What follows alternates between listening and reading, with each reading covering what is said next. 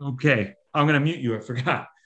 I'm going to mute you all not because I don't want to talk to you, because I don't want to talk to you right now. God willing, when we're done, we'll be able to talk about everything and anything.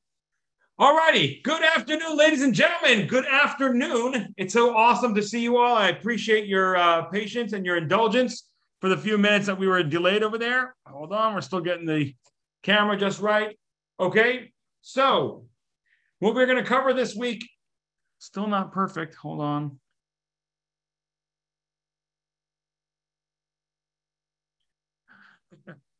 Perfection is a lot harder to achieve than I imagined. Surprise, surprise. Okay, now I think I'm perfect. No, I'm kidding. Um, thank you all for coming on. I want to thank each and every one of you, especially those who leave their Zoom cameras on. Those are the people about whom God says, "V'ohavav kitzeis Hashemes so." And those who love God are like the sun coming out in all of its glory. That's all of you who leave your Zoom cameras on. For everybody else who's here on Zoom, we appreciate you and love you nonetheless. And for all of you who are watching this later, whether it be on Torah Anytime or on, uh, or if you're listening to it now, we've got it available on Apple Podcasts and Google Podcasts and Google Play and Stitcher and Spotify and wherever you get your podcasts. So we want to thank you all for coming, for listening, for enjoying. I want to thank the amazing staff over at Partners Detroit Yeshiva Beth Yehuda for enabling us to be giving all these classes. And I want to thank the amazing folk over at Torah Anytime. That's right, it's a it's an app. That's right, it's a website, TorahAnytime.com, and they've got of hours of incredible Torah content that you can access by downloading straight into your cerebrum or your medulla oblongata or wherever you like to keep your Torah knowledge, because we leave that up to you.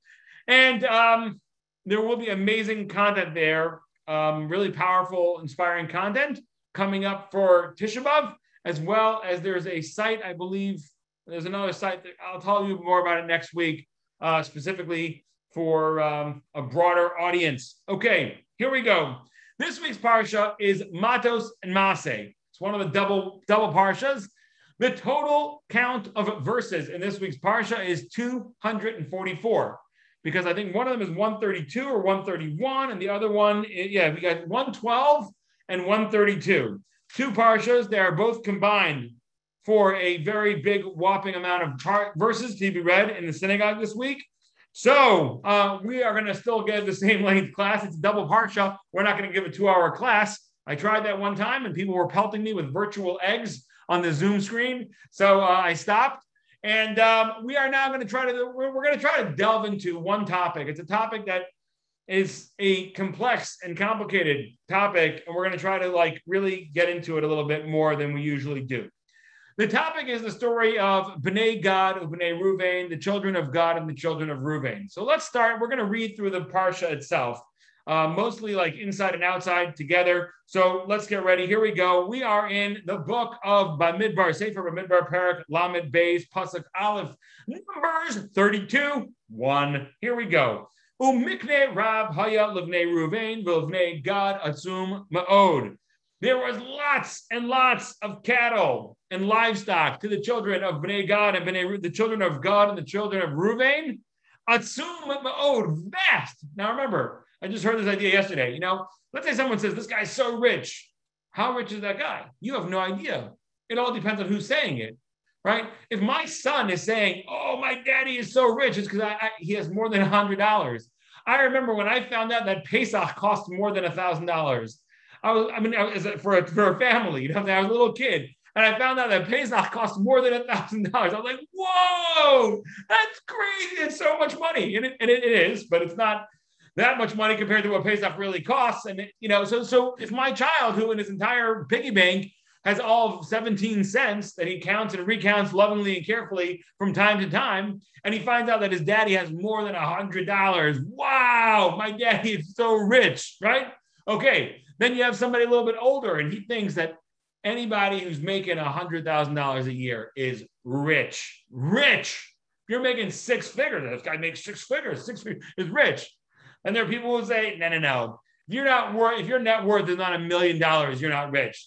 And then there are people who become get a net worth of a million dollars and they realize, eh, it's not all that it's cracked up to be, right? And then they say, okay, then you make a billion dollars, and you're like, eh, it's not all that it's cracked up to be. So what does it mean? When you say someone's rich, it really depends who's saying it. If Bill Gates says that, that guy is rich, you know that guy is really, really rich. But if my kid is saying it's rich, then what does it mean? Here, the Torah itself, by the way, is saying about Bnei Gad and Bnei Reuven. The Torah is God.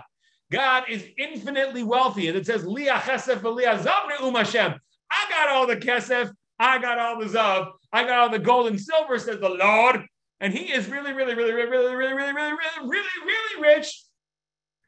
Even richer than Jeff Bezos and Elon Musk and all the other chaverim that they have in the world.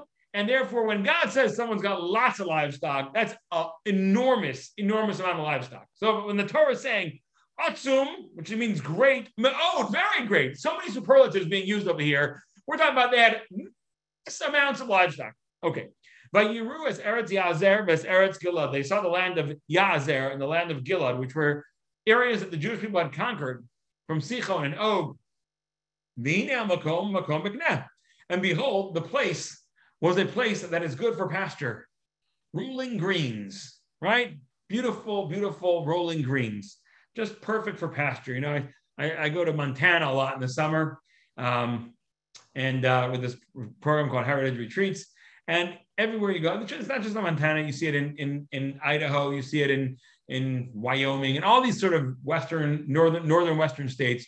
Wherever you geek, you wherever you geek, wherever you go, you see like See, I'm, I'm, I'm like three or four steps ahead. What I was going to say is wherever you go, you see. So it came out with wherever you gee. okay, fine.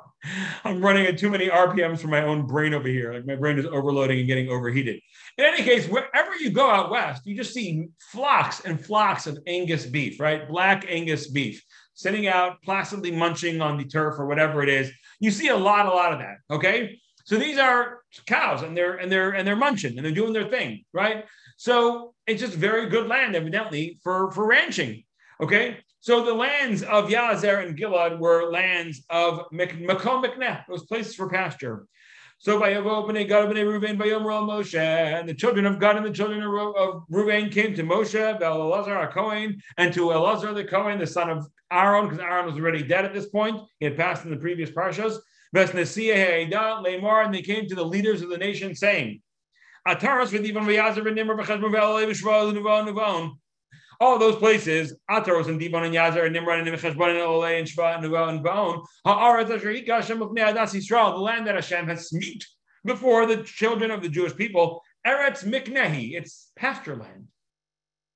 And we happen to have a lot of cows, we have a lot of cattle, we have a lot of grazing animals. So what do they say? Therefore, it's, it's a perfect. It's a it's a it's a shidduch. This is this is what we call bashert, right? Everyone says bashert, bashert. This is bashert. Here we are. We've got cattle. That's cattle land. We've got you know uh, livestock. That's livestock land. It's bashert. They said, "In matzanu chen If we find favor in your eyes, you tell us our Please give us this land for an inheritance. We don't want to go across the Jordan River into the land of Israel. We'll be fine over here. Okay, now what they're saying here is that we don't really need the land of Israel. We'll be fine over here, outside of Eretz Israel, outside of the Eretz HaKodesh, outside of the Holy Land. We're going to be fine over here. So what happens?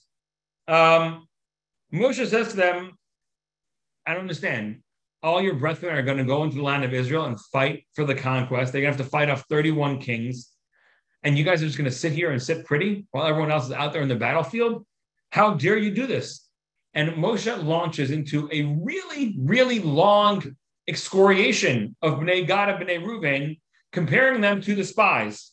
I'm going to read it in this point in English because we're just going to try to save some time. Shall your brothers go out in battle while you settle here? Why do you dissuade the heart of the children of Israel from crossing to the land that Hashem has given them?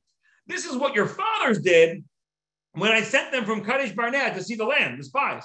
They went up to the valley of Eshcol and saw the land, and they dissuaded the heart of the children of Israel not to come to the land that Hashem had given them. The wrath of Hashem burned on that day, and he swore, saying, If these men who came up from Egypt from the age of 20 and above will see the ground that I swore to Abraham, Isaac, and Yaakov, they have not followed me fully. They will not go forward. They will not see the land, except for Caleb, the son of Yefunah, the Kenizzite, and Yoshua, the son of Nun. They followed me fully. They were the good spies. They said, We can go in and we can do it. And they were allowed in. The wrath of Hashem burned against Israel, and he made them wander in the wilderness for 40 years. until the end of the entire generation that did evil in the eyes of Hashem. Behold, you have risen up in the place of your fathers, a society of sinful people, to add more to the burning wrath of Hashem against Israel. For if you will, if they will turn away from him, he will again let it rest in the in the wilderness, and you will destroy the entire people. So they he's ripping into them, comparing them to the Meraglim, to the spies, right? And he not only does he compare them to the spies, but it's, it's a full-throated ripping into them. And we're going to talk about he goes after them pretty dramatically. And he tells them that you guys are doing something horrible, like the spies. And they said, no, no, no, no, no, no. It, maybe you misunderstood Moshe. Sorry. Um, I'm glad you got that all out, but th- that wasn't our plan. Our plan is pens for the flock shall we build here for our livestock and cities for our small children. We plan on, if we settle this land, we're going to leave our, our animals and our children over here in cities, and we shall arm ourselves swiftly in the vanguard of the children of Israel. We're going to stand, we'll, we'll be the front, we'll be the first troops to go in. We'll fight harder than anybody so that we can get our land outside of Israel over here right? In order, we, we understand that you need every man, every able-bodied soldier to fight to get the land of Israel, and we'll fight at the vanguard. We'll fight at the front of the battle as long as you're willing to give us this land outside of Israel. We'll fight for Israel if you give us outside of Israel. And we will fight, we shall arm ourselves swiftly in the vanguard of the children of Israel until we have brought them to their place, and our small children will dwell in the fortified cities before the inhabitants of the land. We shall not return to our homes until the children of Israel have inherited every man his inheritance in the land of Israel, for we shall not inherit with them across uh, the Jordan and beyond. We're not going to be in Israel over there, for our inheritance has come to us on the east bank of the land of, of, of the Jordan. Okay, so now they're saying, Let, us clarify. We're, we're willing to fight.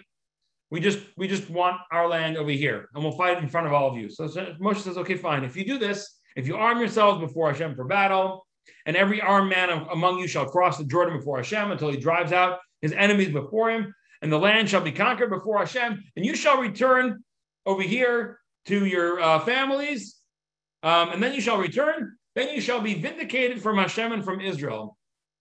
And this land shall be a heritage for you before Hashem. But if you don't do so, behold, you're going to be sinners. Okay, and the children of Gad and Reuben come to Moshe. They say, We're going to do exactly what you say. Our small children, our wives, our livestock, and all of our animals will be here in the cities of Gilad, and your servants will cross over, every armed person of the legion, before Hashem to do battle as my Lord speaks. And then Moshe calls in the Jewish people. He makes sure this deal is immemorialized. And then finally, we're going to skip a few verses. And finally, here we go. Pasuk Lamed Gimel, Vayitem Lahem Moshe. And Moshe gave them Livnei Gad to the children of Gad, Livnei Ruvain, the children of Reuven, and for half of the tribe of Menashe, as Mamlechas Sichon Melech Amori, as Mamlechas Og Malchabashan, the kingdoms of Sichon and Og, the big giants and their lands, Ves Divon, Ves Ataras, Ves. So they gave, he gives them the land. Okay, now we've got a lot of questions over here. Number one, there's a lot of people who've done wrong in in the Torah, but here Moshe is comparing them very, very openly and blatantly to the spies specifically. Um, and he's recounting the whole story of the spies. There were many people who did wrong in the eyes of Hashem. There were people who served the golden calf. There were the people who said, We want to go back to Egypt, right? Multiple times the people said, We want to go back to Egypt. So there's a, there's a, there's a whole history of this. But specifically over here, Moshe keeps going on the story of the Meraglim and the spies, and he's hammering them for this. Next, why does Moshe call them out at any point and say, Are you guys out of your mind? You're asking for land outside of God's holy country. There's a whole country there that Hashem said is the Eretz Asher Eine Hashem Halokecha Ba Mereshis Hashana V'Achros Shana. Hashem has said this whole land is exactly what I'm looking at all year round, from the beginning of the year until the end. Hashem says, Where am I focusing on? What's my favorite country in the whole world, Israel. I know somebody who might be on this Zoom right now, who might be said to be a fanatical fan of the Detroit Tigers. That's right. You might know who he is. And his name might rhyme with Chai. In any case, so this man, he will tell you often Exactly. Play ball. Play ball. Okay. Often in the middle of the year, it will be like in the middle of winter, it'll be like 79. I'm like, what are you talking about? 79 days till opening day. That's where he lives, right? So that guy, his eyes are in Detroit baseball all year round. May Rashis Hashana about Shana. I remember last year when Detroit was eliminated. I don't remember if they made did they make it to the playoffs last year? I don't remember. They didn't make it to the playoffs. It was a very disappointing end. I remember it was a very, very disappointing end to their season. And as soon as their season was over, this man says to me, 212 days. I mean, like literally the day they finished their season, he's already counting down the days. I remember I used to work for Chai Lifeline. It was a camp, an amazing a camp Simcha, a camp for children with cancer. And it was an amazing, amazing, amazing camp experience. And literally, kids would leave camp, and I'm sure they do this for all kinds of camps, but this one was very, very special, and especially because of the population it worked with and the difficulties they had challenged with, and, and so on and so forth. People would literally leave camp and start counting down, like on a calendar, the days until until uh, camp would start up again. So, you know, there Hashem says, you know what I, I, I look at all year round? Eretz Yisrael. It's the land that HaKadosh Baruch Hu says, my eyes are on it from the beginning of the year until the end, from Rosh Hashanah to Rosh Hashanah. I just keep checking out Eretz Yisrael. I love Eretz Yisrael. I'm such a big fan of Israel. And yet here, Bnei Gad and Bnei Reuven are saying, yeah, yeah, overrated. The Holy Land, eh, not so necessary. Overrated. And Moshe doesn't call them out for that at all. At all. He doesn't say, Are you guys out of your mind? You don't want the land of Israel?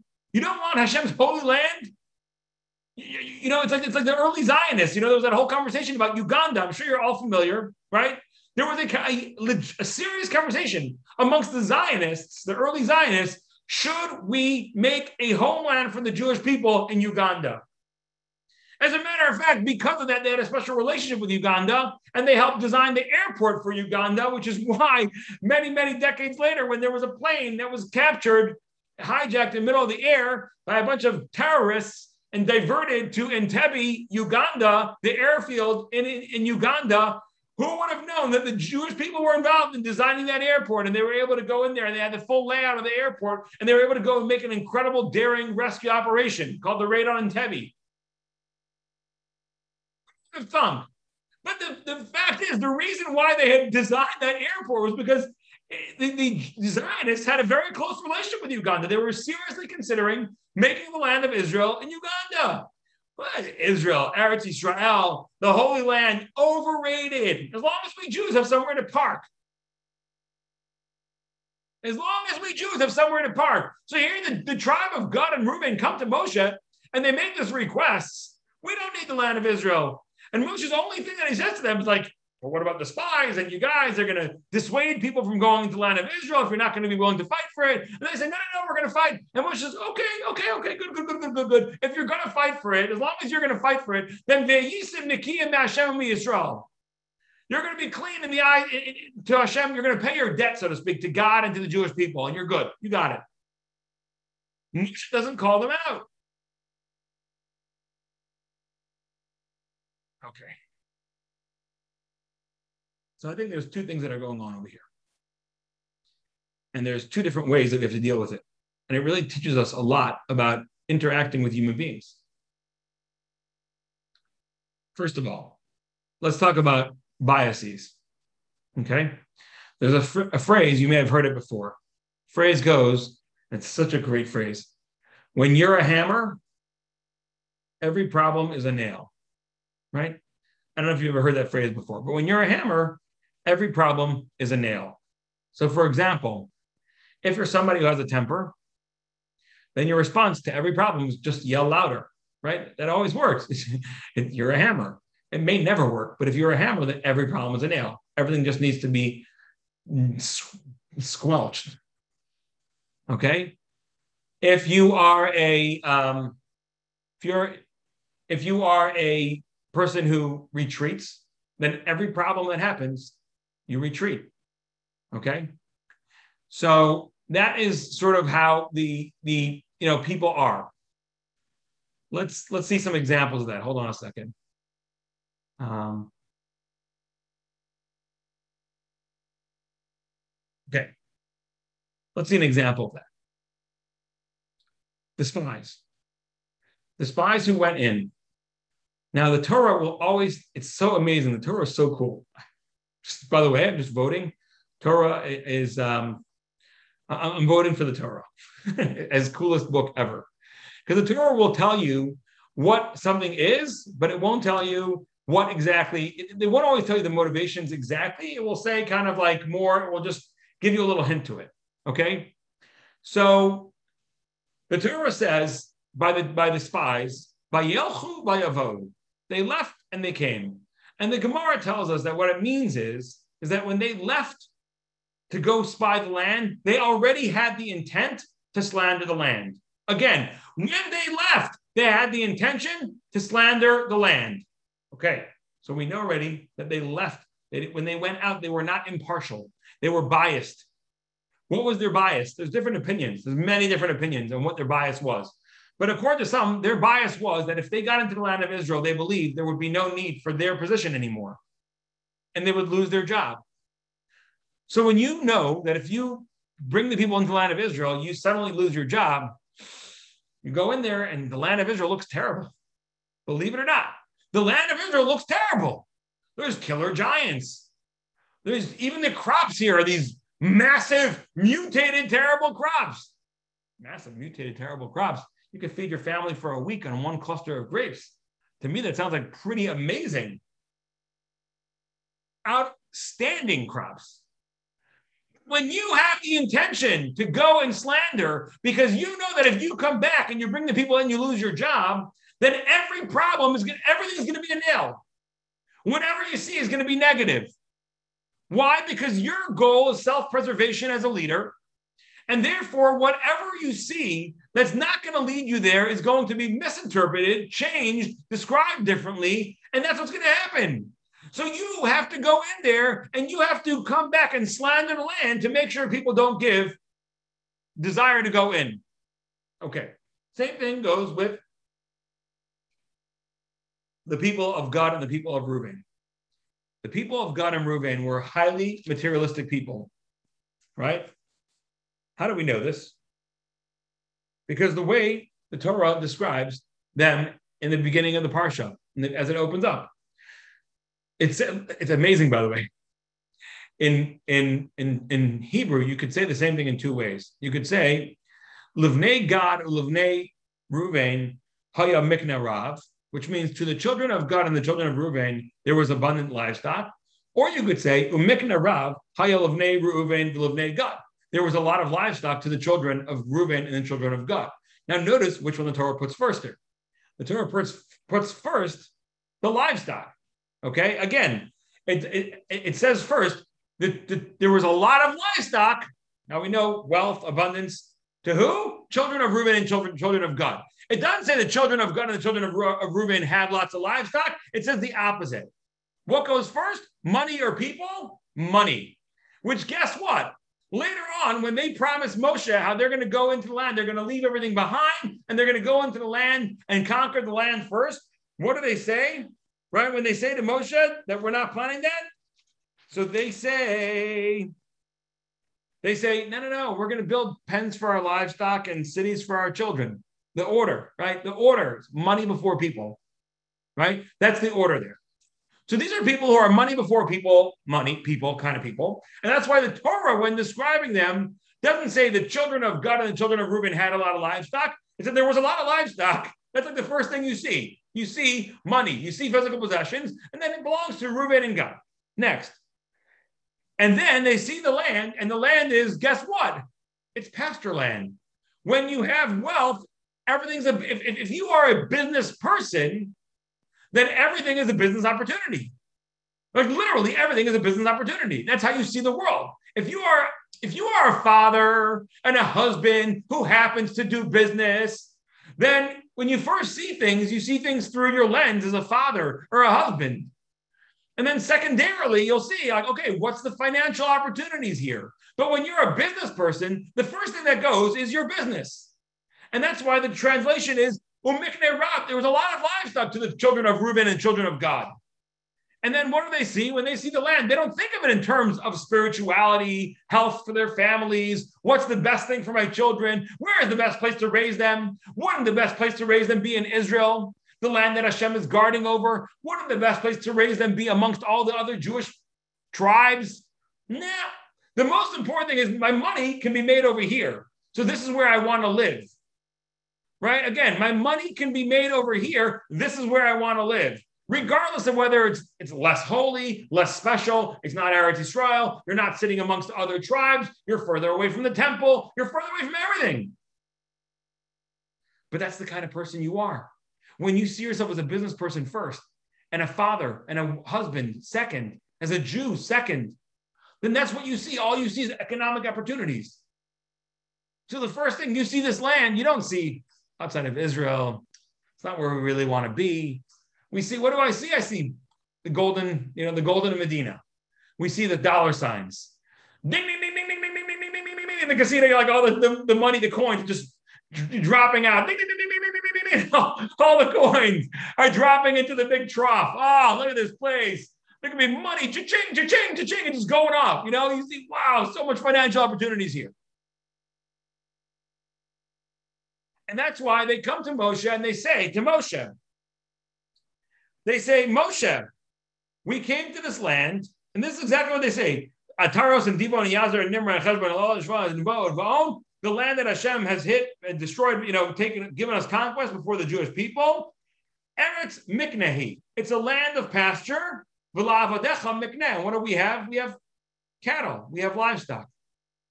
No, no, no, no. Hold on a second, buddy. You don't have livestock. You know, you have, you have children. You know, you have you have wives. You know, you have you have people on, on a tertiary level. You have livestock, but how do they describe themselves? I'm a cattle rancher. If you are a cattle rancher, then everything's economic opportunities. So they tell Moshe, what do we want? We want we want this land here. Forget about the land of Israel. So Moshe, here's the incredible brilliance of Moshe. And I think this is the key here. This is really a, the fundamental key that we need to understand how things here are playing out on two planes. Okay. There's the spoken and there's the non spoken. You know what you can't do? You cannot give somebody else a different set of values. I cannot make you have values other than your values. I cannot. You know, let's say, for example, unfortunately, a husband and wife are married. And I don't know who, but one spouse it just doesn't seem to be valuing the other. The husband doesn't seem to be paying attention to his wife doesn't notice, doesn't care. And it's deeply painful for the wife. Or maybe the opposite. The husband's just trying to be a great husband and all that. And the wife just is oblivious. Now you could say, hey, you're not valuing me enough. Hey, hey, hello, you're not valuing me enough. How many times does that work? Almost never. The calling out and saying, hey, you're not valuing me enough that doesn't work. How do I give somebody else values? So, one of the most powerful ways I can give someone else values is to let them see what values look like. And hopefully, when that person sees what other people's values are, they can learn from those other people to have different values. We know the famous Mishnah in Pirkei Avos. The famous Mishnah in Pirkei Avos tells us how Rabbi Yochanan, I believe, sent out his five students and said, go find out the proper way to go.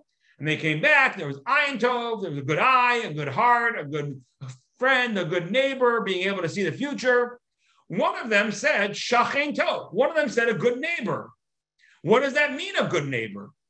What that means is, when you say a good neighbor, it means a good neighbor is someone that you see all the time. What's great about a neighbor, and this is really important, it's, it's different than a friend. A, a neighbor is someone you see all the time. You come in at night, you see your neighbor sitting outside with his kids, you come back and you see them in the backyard playing games. You know, if you're a person who doesn't really care much about your kids, but your neighbor's a really, really good dad, and you see your neighbor playing catch with his kids, all Sunday afternoon in the back with mitts and balls and baseballs and this and that. And then you see your neighbor always making sure to get home for dinner every night. He's always home at five o'clock. He goes back out to work, but he makes sure to be home for family dinner. And your neighbor's always being so complimentary to his wife. And so, you know, and eventually it starts to sink on you. It's not the kind of thing that you can't have somebody just take you and rip you to another area of values. You either value something or you don't value it. And values are kind of thing that grow very, very, very slowly.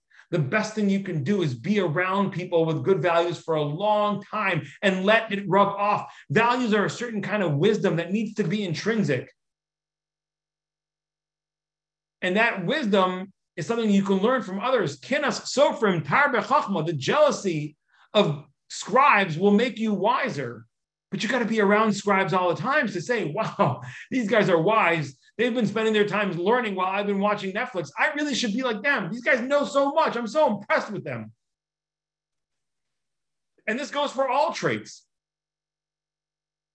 This goes for all traits. The way we increase in our in, in, in our kindness, be around kind people. That's why the Gemara says something amazing. The Gemara says, what's considered an amaretz? What's considered an ignoramus? And the Gemara goes through all kinds of different answers. This person doesn't know this, he doesn't know that. The final Gemara, the final answer the Gemara says is, you know what an ignoramus is? An ignoramus is somebody who may have learned a ton, but he didn't spend time around Talmidei Chachamim. He was not Mishamish Talmidei Chachamim. He didn't spend a proper amount of time just being around greater people than him. Why is that so important? Because when you're around people that are greater than you, it sinks in. I'm telling you, I, I, I, I love the fact that in the last five, seven years, my block has just been filling up with great people. We already had a, a couple great people, but more great people have moved in. Definitely. Maybe seven, eight, nine families of great people have moved in over the last couple years. And I'm so appreciative because I, I recognize that over time, slowly, who they are rubs off on me.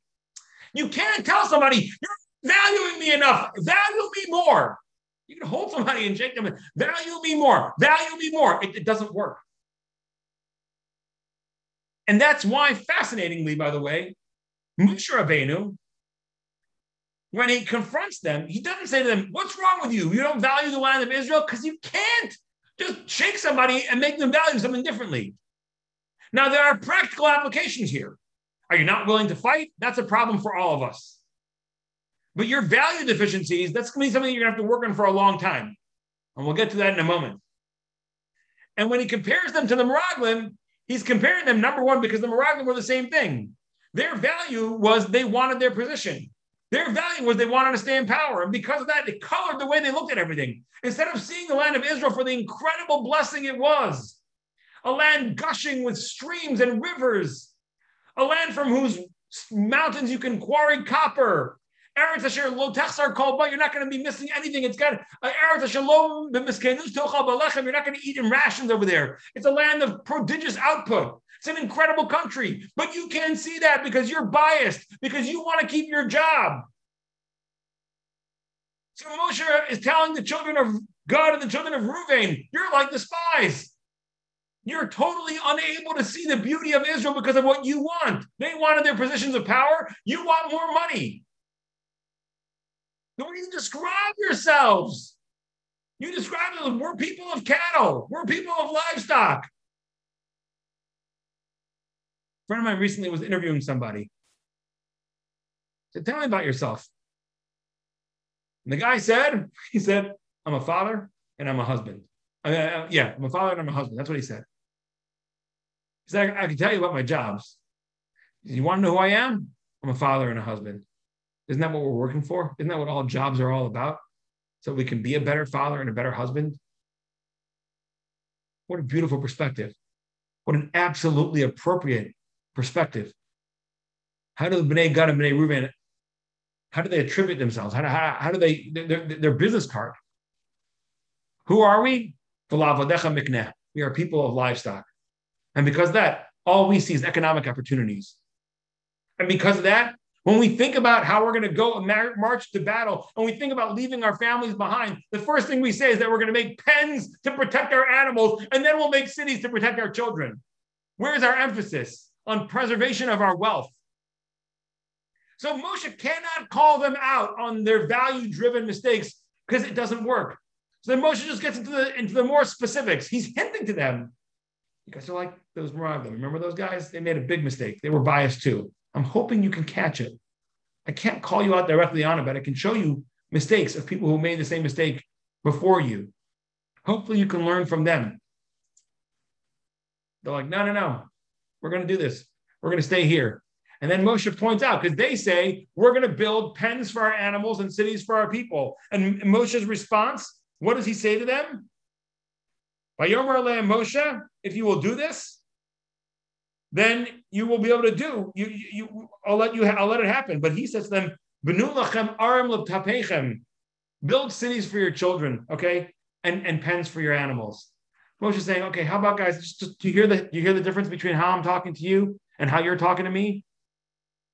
You're telling me about wealth preservation and then family preservation. I'm talking to you. Preserve your families first, please, and then your animals, and then your livestock.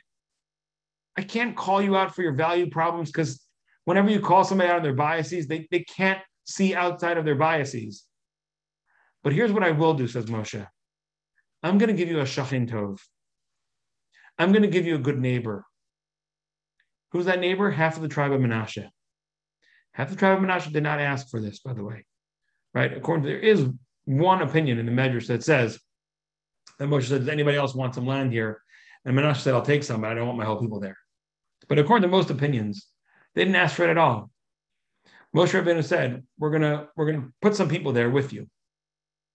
Some good people. The Ha'amek Davar, the, the great work by the uh, the Netziv. The, the Ha'amek Davar says the reason why Moshe did that is because you, you have to have some Torah scholars with you. If you're all just going to be a bunch of people who are obsessed with money, your country is going to be a a insane place. I want to leave with you some shachin tovs. I want to leave you some good neighbors. And that's the tribe of Menashe. The tribe of Menashe had a lot of great Torah scholars, says the Ha'amek Davar. And furthermore, the tribe of Menashe did not just see things through his own lens of what he wanted. How do we know that? Because when Yaakov gave the blessings to the children, okay, and he, he switched his hands, instead of giving Menashe with the right hand, because Menashe was the oldest, which is the way that Yosef brought his parents, his children in, and then Ephraim with the left hand, Yaakov was Sikelas Yadav. He changed his hands. He crossed his hands and he put his right hand on the younger brother and his left hand on the older brother. And Yosef complained. Yosef's like, Father, no, no, no, this is not how it should be. And his father said, No, this is how it should be. But you know who didn't complain? Menashe. Because Menashe was the kind of person who says, Whatever God gives me is a blessing. I don't need to always be thinking, but I can get more. I deserve more. I need more. Whatever God gives me is an absolute blessing, and I'll take it with joy and appreciation. Says Moshe, you know, I think these would be really good neighbors for you, Reuben and Gad, who don't want what God gives you, who think you you need more than what God wanted to give you. God wanted to give you land in Israel, in Israel, but you want more than that. You want more financial success. You want more pasture land. Mind you, by the way, think about this. They're now at the end of 40 years in the desert. Okay, this story happens after 40 years in the desert. Their pasture has, and, and sorry, their flock has been kept alive for 40 years in the desert. It's not like the desert is, you know, beautiful pasture land. The desert is not the green rolling hills of Montana. Yet somehow Hashem had kept their animals alive for 40 years, and not only alive, but they had thriving Atsum, oh, they had so much livestock. And they kept that money all while living in the desert, and it was an animal form. Right? It's one thing if you say the guy, what, what, what did Reuben and Gad do? Reuben and Gad were diamond merchants. Okay, so they, they had a lot of wealth and diamonds, whatever it is. So okay, fine. You could you could trade diamonds in the desert, like you could trade diamonds in, in a field in Kansas, like you could trade diamonds in, in, in a port in India. But if your business is livestock, that's one type of business you cannot do in a desert. It doesn't work. Right? You cannot have livestock growing in a desert. But Hashem had made incredible miracles for them. And during their 40 years in the desert, not only did their livestock stay alive, but their livestock thrived. But now we're going in we say the land of Israel, which is Hashem's beautiful land, the one that he cares about, hmm, I don't know if it's going to work out for me. Right? So Moshe says, we, we need to put, you guys need some help. So there's the story and there's a sub story. The story on the front is it's about whether or not you're going to convince people not to go into the land of Israel. On the front, and as long as you say, okay, you're willing to promise to send soldiers, then you're okay. Again, there's the there's the top level story. The top level story is we want here. Moshe's complaint is, but you're not going to ha- give us soldiers. It's going to be a problem militarily. To which they say, okay, we'll send military soldiers. To which Moshe says, okay. That's what's going on on the surface. On the surface level, what you're able to see is that story. Below the surface, the story is entirely different. Below the surface, the story is one of values. It's of people who see themselves as animals first or, or business first, people second, as the way the Torah describes them. Umikne Rav, Hayalavne Gad, Lavne Ruvain. Animals first, people second. It's the way they describe what they're planning on doing to preserve their families and their wealth when they go in to go fight in Israel for many, many years. The first thing they're worried about is making pens for their animals and then uh, cities for their people. And that's why, on that level, on the sub level, Moshe is subtly hinting to them, guys, how about you build cities for your people first, and then pens for your animal? And they're like, ah, yeah, I hear you. And then you know what Moshe says? Even more than that, I'm going to leave you. I'm going to leave you with some really, really good people here. The tribe of Menashe, the tribe that doesn't complain about what he gets, even though he feels like he's getting less than he really deserves. He's not worried about counting his blessings because he knows that he's in the hands of God and God can bless him again and again and again and again and again. Unlimited, unlimited blessings. You guys need that shachin tov. The Gemara tells you that when a rabbi goes into exile, sorry, sorry, a student goes into exile, and in the Torah there's a concept of going into exile. It's called Arei Miklat.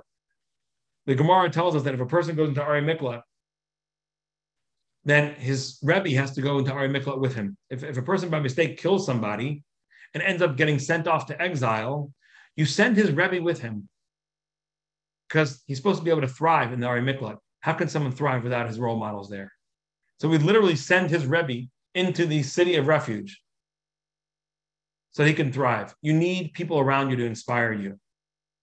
You need those kind of people you need people who have a different, a different perspective of the world than you. You know, there's a famous story about a there was a, a, Jewish person, a businessman who was very successful, and eventually he sold his business in America and he moved to Bnei Brak, which is a city filled with Torah and Eretz Yisrael.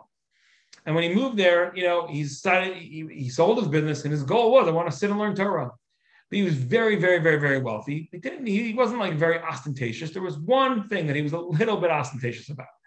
He liked to drive nice new American cars. Right now in Israel, you don't really see a lot of American cars, right? You see mostly German, Japanese. You don't see, you know, to see like a a Chevrolet, you know, a GMC. And, eh, you know, I remember in the old days, I used to live in Har Nof, and there was a guy whose father owned like a big Chevy Caprice Classic from like 70, late 70s vintage, you know? And it, we used to drive it around Nof. It was like, it was such a bizarre sight because most cars were like these more small European, Japanese cars. And here this guy was driving around this big, fat American boat, you know? So this person, this very, very wealthy guy, he moved to Israel, gave up his business, sold his business, sitting and learning all day. The one thing he'd like to do is buy himself a new American car every year, you know, get rid of the old one, buy a new one, nice, beautiful American car. But his wife was really uncomfortable because they lived in the city of Bnei Brak, and a lot of people in the city of Bnei Brak are incredibly, incredibly impoverished, and they're sacrificing tremendously to learn Torah. You know, she felt uncomfortable with her husband driving this big, beautiful, brand new American car.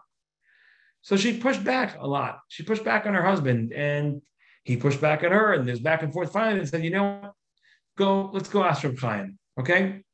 So Reb Chaim Kanievsky today is considered to be, you know, the the sort of the leader of Torah Jewry. This goes back already 20 years ago. It was a long time ago. So he wasn't the only great one, but they, they knew him, they had a relationship with him, and they said, let's go ask Reb Chaim. So he sits down with Reb Chaim Kanievsky, this the man, the husband. And he says, uh, my great Torah master, Morenu, my, my, my, teacher, my master, says, my wife and I are having a little bit of a, a disagreement. And um, we're coming to you. I, I, I, want your advice and your guidance. Sure. Okay. What, what's going on? He says, every year, you know, I, I was very successful as a businessman in America. I sold my whole business and I sit and learn all day right now. I sit and learn Torah. This, uh, my one little desire from my old days left over is that I like to drive a nice, beautiful new American car. I like the smell of the new leather. It only lasts about a year or so. I actually just yesterday spilled coffee. Baruch Hashem, I started making my coffee black. A couple uh, weeks ago, I started trying to go to black coffee because my coffee was filled with Splenda and flavored all kinds of junk. And I decided that I want to be a little bit more healthy. So I started moving to black coffee. And yesterday, I had a cup of black coffee and somehow it just like filled. So thank God black coffee doesn't spoil, right? It doesn't go bad because it's just it's just coffee. You know, you, you doesn't doesn't go bad. But if I had milk and creamer in there, that stuff is much breaks down in a much more smelly way. But my car smells like coffee right now, intensely like coffee. If anybody has any suggestions for how to get rid of that, I think the problem is that my seats have perforations and the coffee got into my seats. So it got sucked into the, it's not like I can just clean it off. You know, when you have like a leather seat, you can usually clean it off. But here, all the, the seats have these little perforations the coffee got in the perforation in my car. So if you have any recommendations, please tell me. But in the meantime, the bottom line is I didn't get to the story. Oh yeah, big car, nice car. I want American car, good smell, fresh leather. So he goes to Rav Chaim Kanievsky and he says, Rabbi, you know, what should we do? My wife says I'm causing a lot of jealousy. I shouldn't do it. I say it's the only pleasure I really have left of physical pleasures. I've given up a lot. I just want my new American cars. So Rav Chaim Kanievsky looks at him and says, Tell me, um, did you ever finish Shas? Have you ever finished the Talmud? Man says, no, Did you ever finish half of Shas? Did you ever finish half of the Talmud? Man says, mm, not, mm, not really. He's all right. Tell me which Masechta, which tractate do you know well enough that I could t- test you on it right now? A- any tractate. The man says, mm, not really any of them. Like, there's, there's not a single tractate in the entire Talmud. Some of them are very short.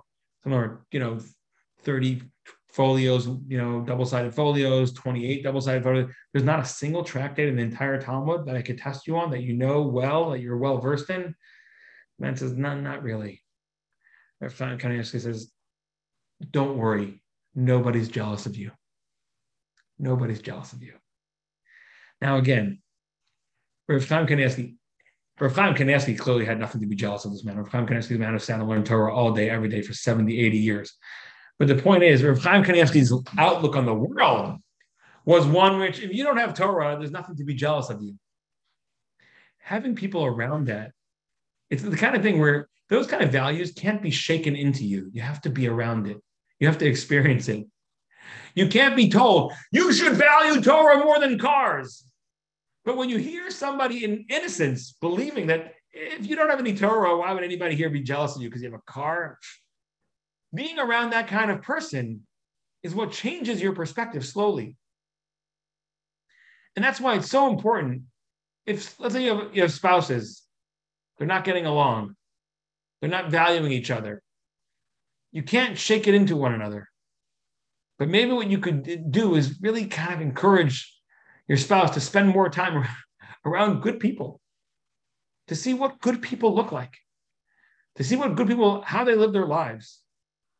It's so incredibly important.